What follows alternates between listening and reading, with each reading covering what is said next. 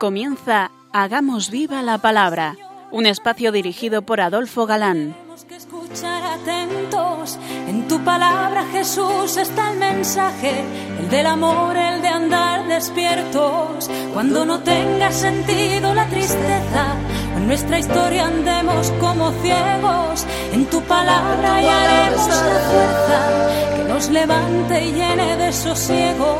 Ojalá comprendamos tu palabra.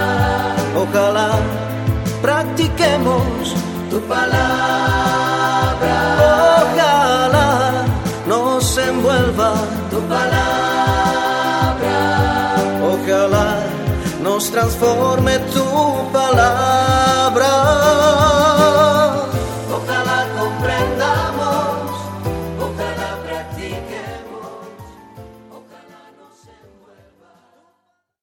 Hola queridos radioyentes. Un día más, en esta emisora de la Madre, nos acercamos a la palabra de Dios buscando en vuestra compañía su vigencia y fuerza para nuestra vida. Pues sabemos que la palabra de Dios es siempre actual. Aquí estamos de nuevo, Marta Adolfo, y Ana, dispuestos a pasar este rato en vuestra compañía. Bienvenidos a nuestro programa Hagamos viva la palabra. hola amigos, gracias por contactar de nuevo con nosotros. Una vez más nos acercamos al mensaje de salvación contenido en la palabra de Dios. Estamos siguiendo precisamente nuestra historia de la salvación a través de los libros históricos del Antiguo Testamento, como sabéis. Y nos quedamos hace 15 días comentando la historia de José, convertido en visir de Egipto.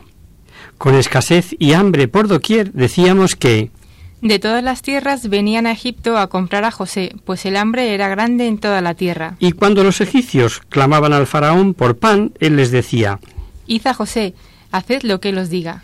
como igualmente en Canaán el hambre arreciaba, Jacob mandó a sus hijos a comprar trigo a Egipto. Y allá que se largaron diez de los hijos, porque Benjamín, el más pequeño, se quedó con su padre. Un alto en el camino. ¿Quién era José en aquellos días? Lo dice la Biblia y lo escuchamos la, palabra, la pasada emisión.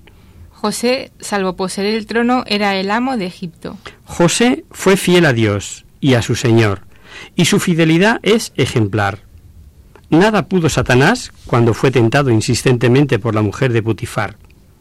Tengamos en cuenta que esas mujeres, esposas de altos cargos, eran tan hermosas como soberbias y caprichosas. Y José bien sabía lo que le podía costar. ¿Qué le costó?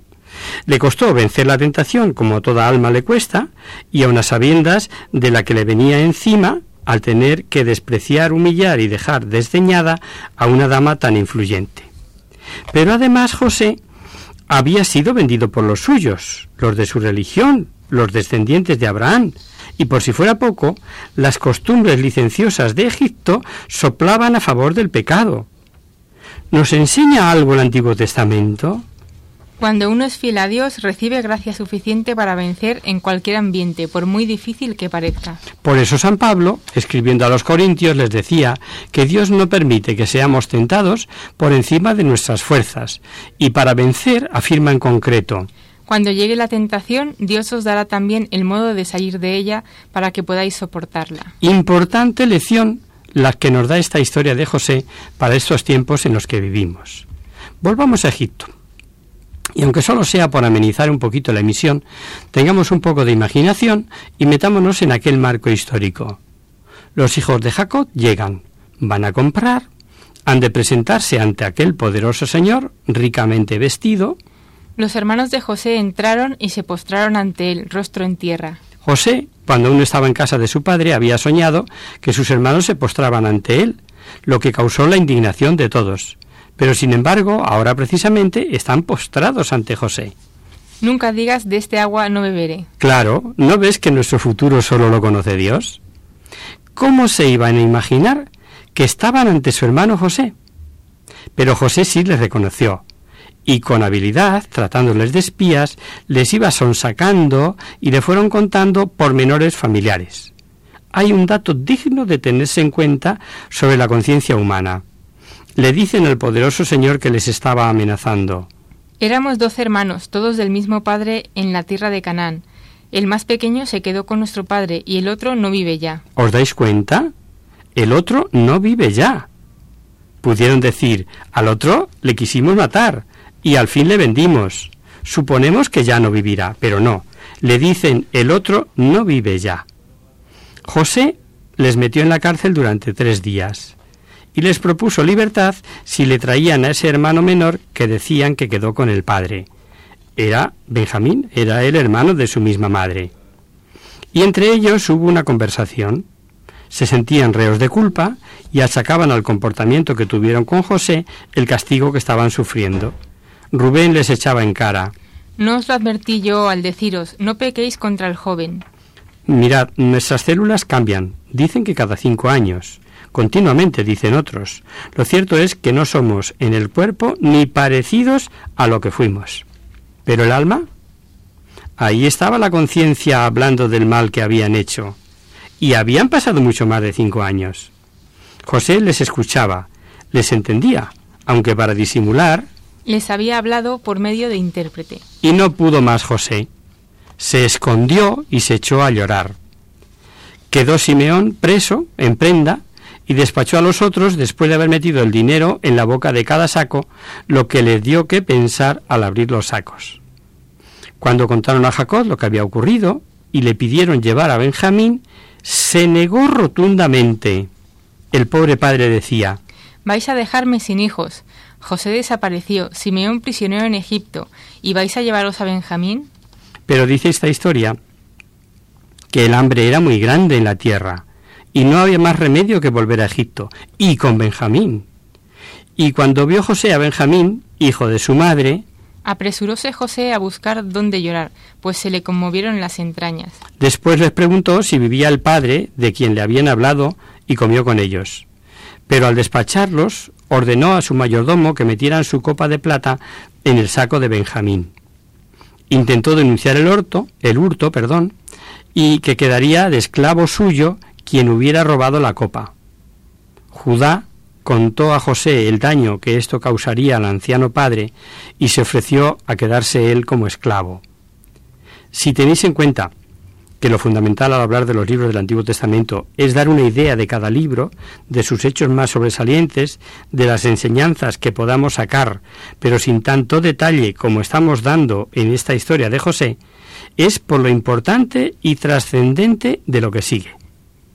Podríamos haber dado unas pinceladas sueltas y hubiera bastado, pero ahora es cuando tenemos que quitar la palabra casualidad que tanto empleábamos al comenzar esta historia la pasada emisión. Recordemos. ¿Casualidad que el pozo estaba seco? ¿Casualidad que precisamente en aquel momento pasara una caravana? ¿Casualidad que no estuviera Simeón? Y podríamos seguir, pues de casualidad nada. José se declaró a sus hermanos. ¿Podéis imaginar el pavor que les causó cuando oyeron? Yo soy José. ¿Vive todavía mi padre? Los hermanos, petrificados, no podían contestarles llenos de terror. Él les mandó que se acercaran y repitió, Yo soy José, vuestro hermano, a quien vendisteis para que fuese traído a Egipto. Y aquí tenemos, queridos oyentes, una revelación impresionante. ¿No obraron los hermanos mal por mal uso de su libertad? Nadie les forzó a intentar matar a José y al fin venderlo. Pues tomemos nota ahora de lo que dijo José a ver el pánico que mostraban sus hermanos. No os aflijáis, no os pese haberme vendido, pues para vuestra vida me ha traído Dios aquí antes de vosotros. Toda la Biblia es palabra de Dios. José siguió diciendo que Dios le había enviado delante para dejar en aquella eh, en aquel sitio, en aquella tierra, un resto. Y haceros vivir para una gran salvación. Pero ¿cómo dices, José, que te ha traído Dios? Te trajo la casualidad, pues te querían matar y no lo hicieron por casualidad. Y porque dio la casualidad de que se ausentó por poco tiempo Rubén, de lo contrario él te habría salvado y tú no estarías aquí. Ya hemos visto que la casualidad no existe. Todo entra dentro de los planes de Dios. Y aquí el gran misterio. El hombre, el hombre obra con entera libertad y no obstante se cumplen los planes divinos. No caben falsas interpretaciones. José lo tenía bien claro. No sois pues vosotros los que me habéis traído aquí, es Dios quien me trajo. ¿Qué claridad sobre la previdencia divina tenía José? No sólo estaba seguro que al verse allí era cumplimiento del plan divino, sino que reconoció de verse a la intervención de Dios las circunstancias que le llevaron a ser lo que era. El miedo a la venganza, a pesar de las palabras de José, era tal que cuando murió Jacob pensaron si les habría respetado la vida por vivir su padre. Se decían, ¿nos guardará rencor José y nos devolverá todo el mal que le hemos hecho? Lejos estaban de conocer la nobleza de José, porque le mintieron diciéndole que el padre antes de morir les había ordenado le dijesen a José que perdonase el crimen cometido y añadieron, perdona el crimen a los servidores del Dios de tu padre. Veréis que le alegaron un motivo supremo religioso, y tanto le emocionó que dice el texto, José lloró al oírlos. Tuvo que volver a repetir y por varias veces que no tenían que temer nada, que es Dios quien andaba por medio. No temáis, les decía. ¿Estoy yo acaso en lugar de Dios? Creíais hacerme mal, pero Dios ha hecho de él un bien. En números redondos, 1700 años después, el Espíritu Santo siguió inspirando este misterio de la libertad del hombre y de la providencia divina, y se valió de San Pablo. Concretamente dice en una carta a los cristianos de Roma, Sabemos que Dios hace concurrir todas las cosas para bien de los que le aman. para bien de los que le aman.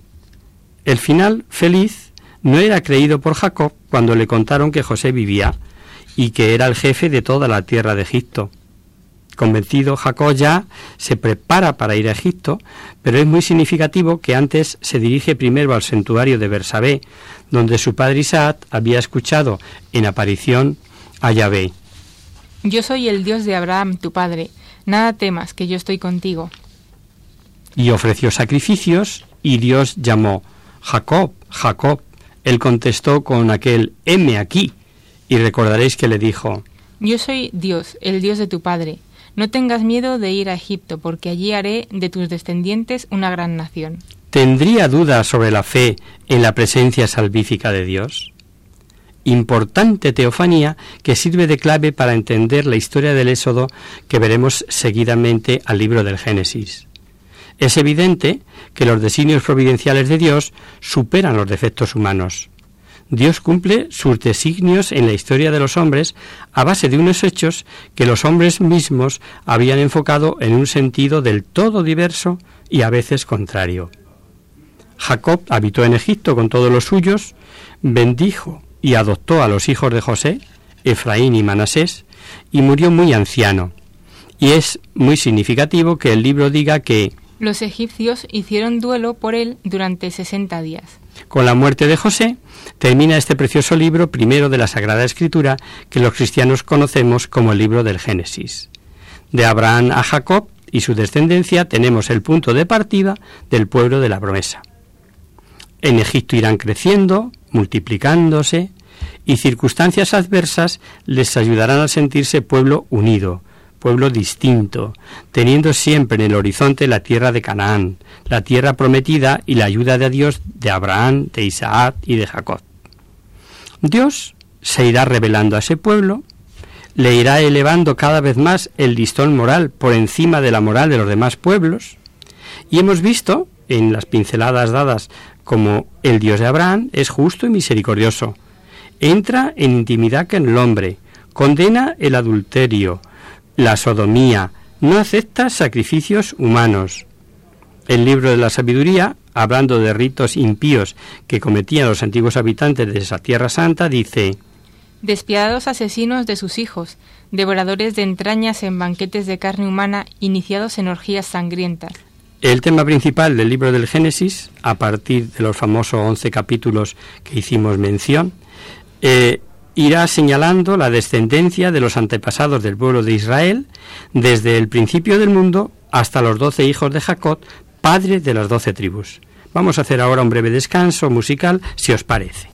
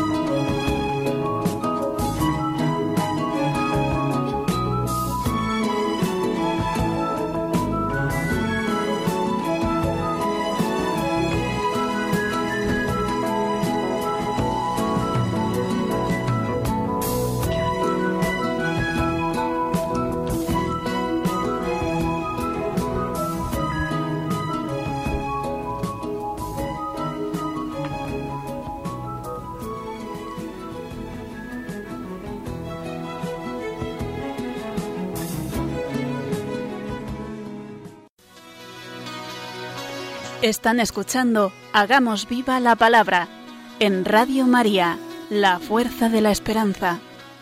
Amigos, de nuevo con vosotros tras este breve descanso musical. Os recordamos, queridos oyentes, que sintonizáis el programa Hagamos viva la palabra. Si queréis contactar con nosotros vía correo postal, lo podéis hacer a Radio María, Paseo Lanceros número 2, primera planta 28024 de Madrid.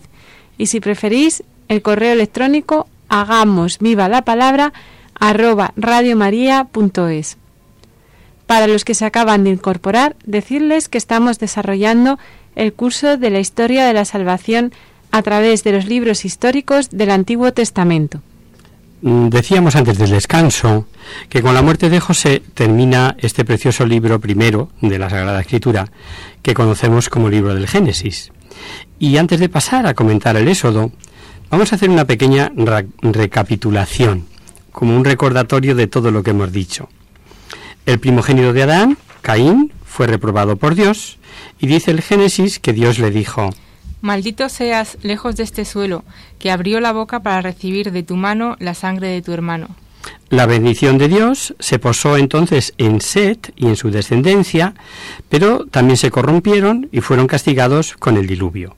Se salvó Noé, el único justo de su generación, pero sus descendientes no todos permanecieron libres de culpa. Maldecido por su conducta, Canaán, los semitas fueron escogidos por un favor especial de Dios, así leemos. Bendito sea Yahvé, el Dios de Sem, y sea Canaán esclavo suyo. Recordemos que este Canaán es nieto de Noé, Los hijos de Noé que salieron del arca fueron Sem, Cam, padre de Canaán, y Jafet. De los semitas, ya el relato quedó reducido a la familia de Abraham. Con el Dios se formó un pueblo y tengamos presente en el ya expuesto misterio de la elección que Dios dejó de lado a otros pueblos, pueblos que eran más antiguos, más poderosos, más civilizados. En cuanto a doctrina, aparece clara una excelsa idea de Dios. Dios es uno y no hay otro fuera de él. Todos los seres, los hombres, divinizaron, no fueron sino creaciones de Dios. Su simple palabra basta para que se cumpla su voluntad. Bien caló esta enseñanza en su pueblo. Muchos años después dirá el libro de los Salmos, Dijo, y fueron hechas. Les puso ley, y no será quebrantada. Si estuviésemos convencidos de verdad de la doctrina que el Génesis nos ha dejado, sin duda nuestra fe, ya solo con este libro, no vacilaría jamás. Ahí va, cogido a vuela pluma, una sentencia del Génesis digna de tenerse en cuenta. ¿Hay algo imposible para Dios? Esta revelación de Dios al patriarca se la hizo ante una promesa que parecía imposible que pudiera cumplirse, como vimos. El problema está en que nosotros lo creemos, pero ¿obramos con esa confianza? Eh, hay un- una pequeña anécdota, o si queréis, es más bien que se cuenta como una realidad. Es el cuento del paraguas y la sequía. En un pueblo castellano, un año de pertinaz sequía, los feligreses acuden al párroco para que haga rogativas pidiendo la lluvia. El domingo en la misa, el sacerdote les habla del poder de la oración hecha con fe y de la nece- necesidad de la fe para la eficacia de la oración. La tarde del día señalado para que las rogativas, el templo estaba abarrotado de gente. El párroco se fija ostensiblemente en cada uno durante un rato. Después les dice, Venís a pedir a Dios que llueva. ¿Y seguro? ¿Estáis convencidos de que va a escucharos? Pero curiosamente, teniendo tanta fe en que va a llover, ni uno solo de vosotros ha traído paraguas.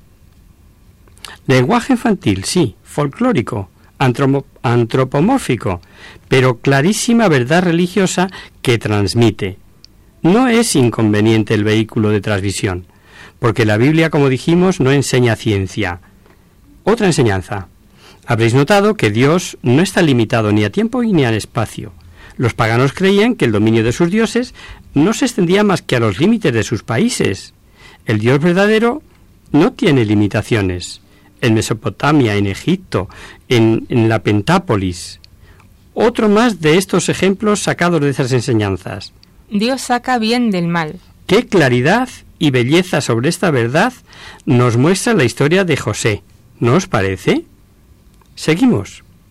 Dios omnipotente podría, si quisiera, exigir sumisión absoluta a su voluntad, pero no quiere servidumbre a la fuerza. En el arbitrio del hombre está guardar o quebrantar la voluntad de Dios. Tal vez esto lo comprendan cuantos sepan que Dios es amor. ¿Habéis estado atentos a estos días, a estas emisiones? Entonces habréis observado que la obediencia a Dios tiene la felicidad por galardón, mientras que el pecado tiene el castigo, y que miles de años antes que Santa Teresa nos hablase de lo de que es oración, el Génesis nos muestra hombres que tenían trato de amistad con Dios. El mensaje irá ascendiendo, Dios se irá manifestando a ese pueblo, y cuando próximamente tratemos de la salida de este pueblo de Egipto, camino de la tierra prometida, veremos que este hecho tuvo para ellos el carácter de una extraordinaria vivencia de la acción salvífica de Dios. Hoy no se duda de que los datos históricos, sociales y religiosos que nos da el texto sobre la vida de Abraham, de Isaac, de Jacob, se explican perfectamente a la luz de nuestros conocimientos de la época correspondiente, o sea, el segundo milenio antes de Cristo. Dice el padre Severino Croato en la historia en su historia de la salvación que el recuerdo del Éxodo impregna todas las páginas de la Biblia y que representa en el seno del Antiguo Testamento el pilar más destacado y fundamental de la historia de la salvación. ¿Recordáis lo que ya adelantamos sobre lo que tuvo para los hebreos el hecho de la salida de Egipto? Tuvo el carácter de una extraordinaria vivencia de la acción salvífica de su Dios. Comenzamos, pues, este libro del Éxodo, el segundo de los cinco primeros de la Biblia que conocemos como Pentateuco y que son Génesis, Éxodo, Levítico, Números y Deuteronomio. Fijaros si serán importantes los relatos del Éxodo, que muchos de los grandes temas de este libro se perpetuaron en las relecturas judías y cristianas, de la importancia que tiene esta historia, para mejor entender el desenvolvimiento del plan de Dios para salvarnos. Una de las finalidades del libro es sin duda demostrar históricamente el cumplimiento de lo que Dios le había dicho a Abraham. Has de saber que tus descendientes serán forasteros en tierra extraña, los esclavizarán y oprimirán durante cuatrocientos años. Si vimos que Egipto bajó Jacob con todos los suyos, si su hijo José era el hombre más poderoso de Egipto, y al final del Génesis nos narra la muerte de José sin mencionar razón aparente, ¿por qué y cuándo comenzó esa opresión y esclavitud que Dios anticipó a Abraham? Porque efectivamente vamos a ver cómo Dios cumplió su palabra liberando milagrosamente a Israel para llevarlo al Sinaí y establecer una alianza perpetua. Pero, ¿por qué llegaron a ser esclavos y precisaron de la ayuda divina para salir de Egipto? Nada más comenzar el libro se nos aclara esta pregunta.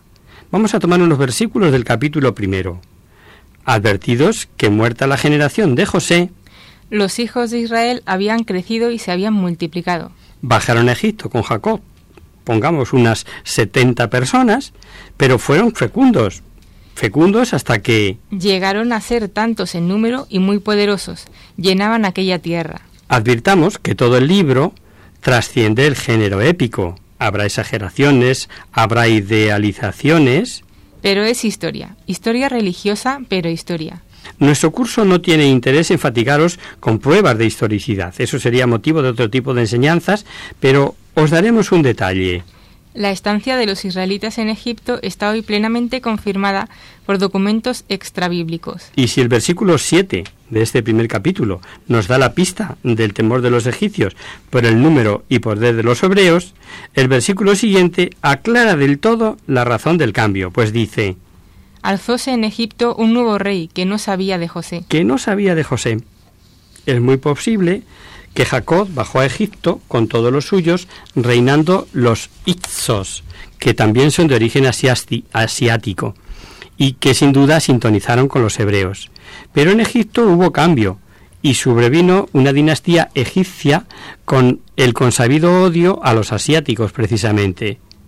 Si unimos lo del aumento de población hebrea y su poder, comprenderéis que a los hebreos se les puso la vida dificililla.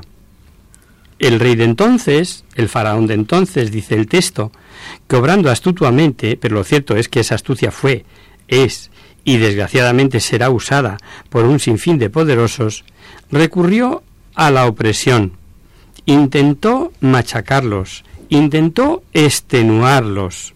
Pusieron sobre ellos capataces que los oprimiesen con onerosos trabajos en la construcción de Pitón Ramsés, ciudades almacenes. El faraón no contó con que se metía con el pueblo escogido por Dios, el único Dios verdadero, y se encontró con algo extraño para él.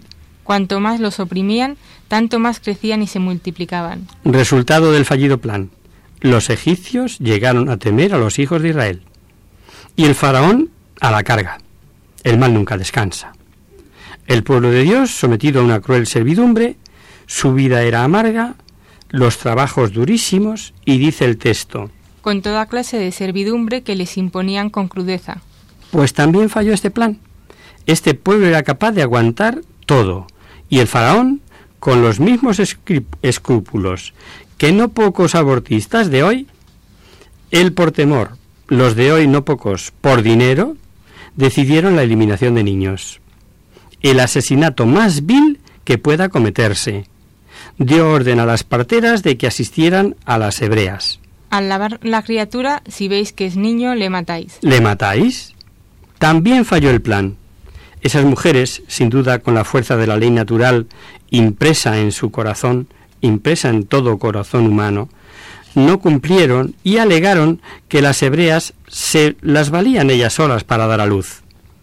Y ahora Queridos oyentes, tomad nota. Estas mujeres, sin duda, que pasarían su miedo, conociendo cómo se las gastaba el faraón. Sufrirían la preocupación lógica que da el no obedecer, cometer un crimen, cuando lo ordena un tirano. Y el escritor sagrado nos dice, Favoreció Dios a las parteras, hizo él que prosperasen sus casas. Si tratamos de generosidad, Dios siempre va por delante y nos gana, aunque a veces nos parezca que se retrasa, pero llega siempre su generosidad. Y antes de comenzar, lo que todo cristiano sabe sobre el gran Moisés, es necesario hacer unas aclaraciones que hemos de ver mm, y que hemos de tener en cuenta durante los comentarios que vamos a hacer al libro del Éxodo. Veremos que el diálogo divino es frecuente, y es cierto, pero a veces será conversación sostenida al modo humano, y otras serán inspiraciones con el sello de Dios. También hemos de tener en cuenta el género literario, a veces hiperbólico, y sobre todo, estamos en estilos orientales. Los cristianos sabemos o debemos saber los que son las causas segundas, por supuesto de las que Dios se vale, pero los orientales atribuyen todo directamente a Dios. No distinguen entre voluntad activa de Dios y voluntad permisiva de Dios. Causas segundas que en último término dependen de Dios. Voluntad activa o voluntad permisiva, acción directa de Dios o permitido de Dios, en todas veremos el sello inconfundible de la omnipotencia divina. Y por supuesto, el monoteísmo puro. Y todo dentro de una realización eficaz del plan de salvación. Un santazo israelita, primer mártir del cristianismo, San Esteban, 1500 años después del nacimiento de Moisés, decía, Moisés era hermoso a los ojos de Dios. Expuesto, la hija de Faraón le recogió y crió como hijo suyo, y fue educado en toda la sabiduría de los egipcios. Interesantes datos sobre Moisés que nos vendrán muy bien y hemos de tener en cuenta. Por otro lado, tenemos sobre Moisés citas como esta del eclesiástico. Hombre de bien, que hallaba gracia a los ojos de todos, amado por Dios y por los hombres. La historia de que para salvar al niño nacido bajo la orden de asesinar a todo varón hebreo es bien conocida. En una cestita de mimbre depositaron en el río Nilo al niño y, visto por la hija del faraón, se preocupó de que fuese criado con los suyos y se lo llevasen a ella recién criado, y así lo hicieron. Y fue para ella como un hijo. Diole el nombre de Moisés, pues se dijo, de las aguas le saqué. Muy importante, sobre todo, que no olvidéis esta cita que repetimos. La hija del faraón le recogió y crió como hijo suyo. Ya comprenderéis por qué os pedimos que no olvidéis esta cita. Moisés, príncipe, sí, pero era del pueblo escogido, descendiente de Abraham, de la familia de Leví, y lo llevaba sin duda dentro de la sangre, porque un día que salió mm, a ver a sus hermanos fue testigo de la opresión que sufría vio como un egipcio maltrataba a uno de sus hermanos, mató Mm. al egipcio y lo enterró en la arena. Él creyó que nadie lo veía, pero le vieron precisamente algunos hebreos, hermanos hebreos. Y al pretender poner paz entre dos de ellos que reñían, le dijeron si es que también les iba a matar a ellos. Moisés se atemorizó y se dijo, ciertamente la cosa se sabe. Y vaya si se sabía, y vaya si tenía razón Moisés para temer. El faraón supo lo que había hecho y buscaba a Moisés para matarle, pero éste huyó y se refugió en Madián. En este episodio mm, pudiera quedar algo oculto de suma importancia. Ya sabéis, y si no lo sabéis, para eso está nuestro curso, unas citas bíblicas aclaran otras. En la carta a los hebreos podéis leer cómo por la fe Moisés, ya adulto, rehusó ser llamado hijo de una hija del faraón y se nos revela prefiriendo ser maltratado con el pueblo de Dios a disfrutar el efímero goce del pecado. en la voz en la de la sangre estaba la voz de Dios. Y Moisés se sintió siempre hebreo de corazón. ¿Enseña o no enseña cosas el Antiguo Testamento? ¿Cuántos hombres de hoy han tirado por la borda creencias y sanas conductas recibidas de la Iglesia y de sus mayores por un puesto relevante en política o en el mundo empresarial, movidos por ansias de fama o por dinero? En fin, dejamos aquí nuestra historia y continuaremos en este punto el próximo día, pues de Moisés y su vocación hablaremos ya en el próximo programa.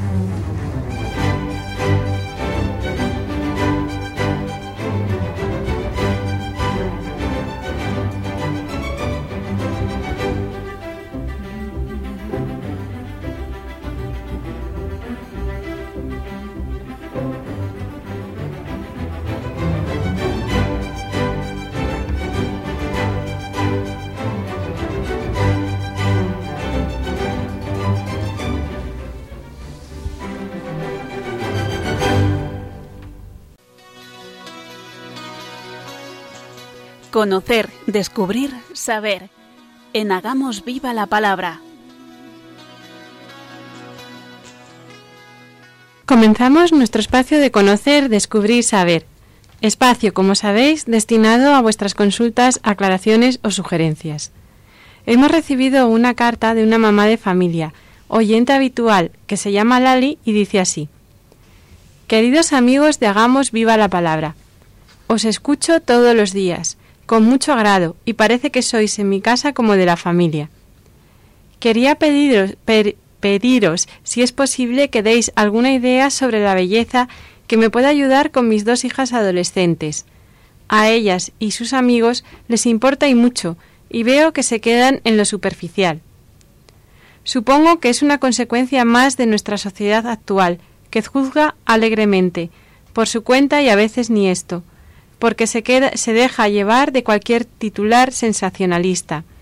No, no analiza por sí mismo y enseguida se apunta al carro de la crítica fácil.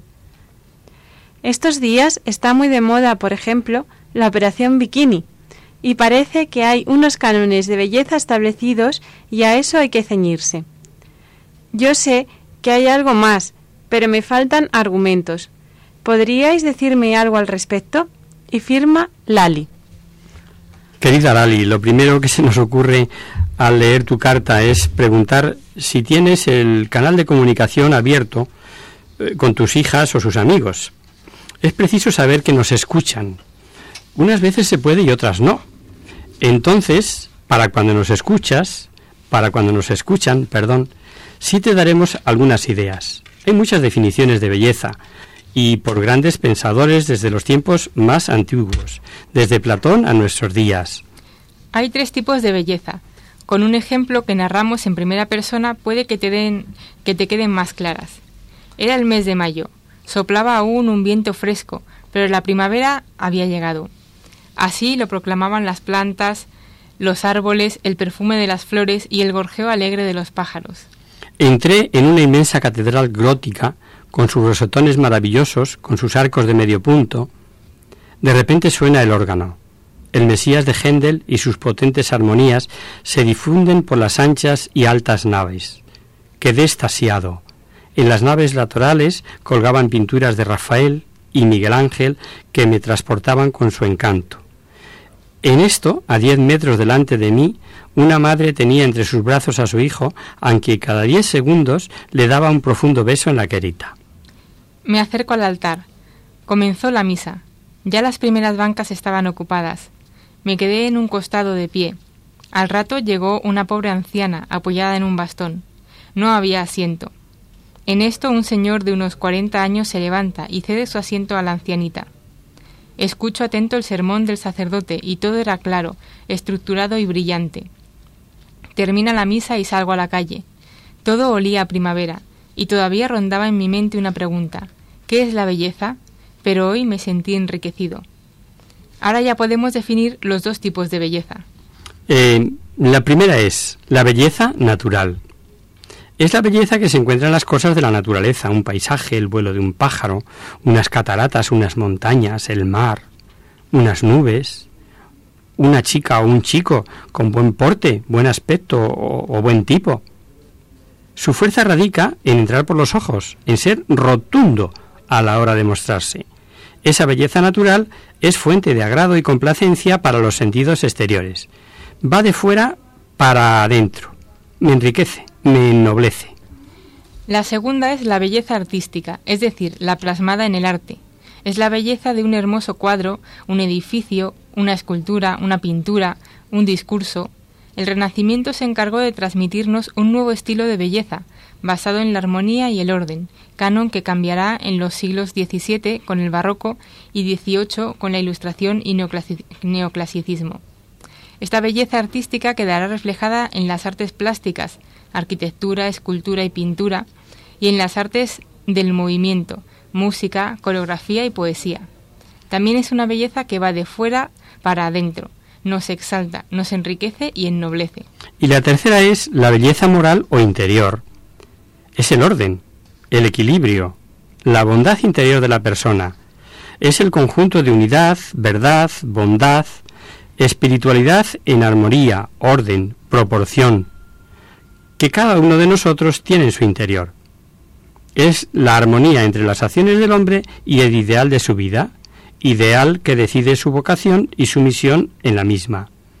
Es la coherencia entre la conducta del hombre y la meta o ideal que persigue. Albert Einstein dijo, La belleza reside en el corazón de quien la contempla. es la belleza que uno tiene dentro como fuente para saciar la sed propia y la de los demás, llegar a ser fuente de alegría constante, de gozo consolador, de encanto arrebatador. Genera amor y alegría renovada en quien la contempla y se beneficia de ella en el trato con esa persona. Esta belleza interior se exterioriza en resplandores de bondad, veracidad, honestidad, coherencia, simplicidad, encanto, armonía, equilibrio. Por eso una persona será bella interiormente en la medida en que viva y se alimente de las otras cualidades del ser, unidad, verdad, bondad. Me contaron hace unos días eh, la historia de un niño sincero y atrevido. Un buen día Oscar, en un arrebato de honestidad, le dice a su madre, Mamá, eres hermosa. La madre no pudo menos que enternecerse y sonreír dulcemente. Pero el hijo, pasados unos segundos, añadió, ¿Pero tus manos son tan feas? Pocos días después, Oscar conocería la historia de esas manos de labios de su padre. Le dice, Hace tiempo dormía profundamente un niño. De pronto se encendió la cortina y la cuna y las llamas amenazaron la vida del bebé. La madre, heroica y decidida, dominó el fuego a manotazos, salvando de las llamas a su hijo, y sus manos, del color del armiño, quedaron sin piedad carbonizadas. Cuando después de dolorosas curas le quitaron las vendas, sus manos por el fuego le quedaron deformadas. El pequeño escuchaba a su padre sin pestañear, y cuando terminó el relato, Oscar, con lágrimas en los ojos, corrió hacia su madre y le dijo entre sollozos Mamá, no hay manos en el mundo más bonitas que las tuyas. ¿Cuántas historias semejantes permanecen ocultas? Sin embargo, nunca faltarán niños o adultos atrevidos sin pelos en la lengua. Por ello, cada día leemos o escuchamos comentarios y críticas de todos los gustos y colores. Detestamos las manos feas o el comportamiento de fulanito o menganita. Oscar nunca más se quejará antes de conocer los motivos de tal o cual acontecimiento. Esta pequeña historia podría enseñarnos a desterrar de nuestra vida el famoso piensa mal y acertarás. Con cuánta facilidad se derrama por doquier el veneno de la difamación y calumnia, y en muchas ocasiones sin fundamento o seguridad alguna. Después llegan los lloriqueos, las quejas y excusas. Yo pensaba, había leído, me parecía que... Pero ya es tarde. El veneno mortal de la crítica ha corroído y destruido la fama del prójimo. Todos le apuntan con el dedo, le cierran el paso o le desprecian. Ojalá se agradeciera y premiara con más frecuencia a tantos y tantos héroes desconocidos como la madre de, Oscar. Nada más, Lali. Esperamos haberte ayudado. No dudes en escribirnos de nuevo si te parece oportuno. Y hasta aquí, queridos amigos, el programa de hoy. Os dejamos con nuestra sintonía y os recordamos que si queréis dirigiros al programa para cualquier duda, aclaración o sugerencia, participando en el espacio de conocer, descubrir, saber, estamos a vuestra total disposición y encantados de atenderos en la siguiente dirección. Radio María, Paseo Lanceros número 2, primera planta 28024 de Madrid. O bien, si lo preferís, al correo electrónico hagamos viva la palabra arroba radiomaria.es. El próximo miércoles, como sabéis, está el programa del Padre Jesús Silva, que alterna con nosotros. Tus palabras, Señor, son espíritu y vida. Por tanto, nosotros nos encontraremos de nuevo dentro de, Dios, de 15 días, si Dios quiere. Con un programa en el que seguiremos toda la historia de Moisés en el libro del Éxodo, que es mucho más que el paso del Mar Rojo, que parece que es lo único que ha trascendido. Hasta, el, el próximo día, amigos. Hasta el próximo día. Marta, di tú también hasta el próximo día. hasta dentro de 15 días, amigos.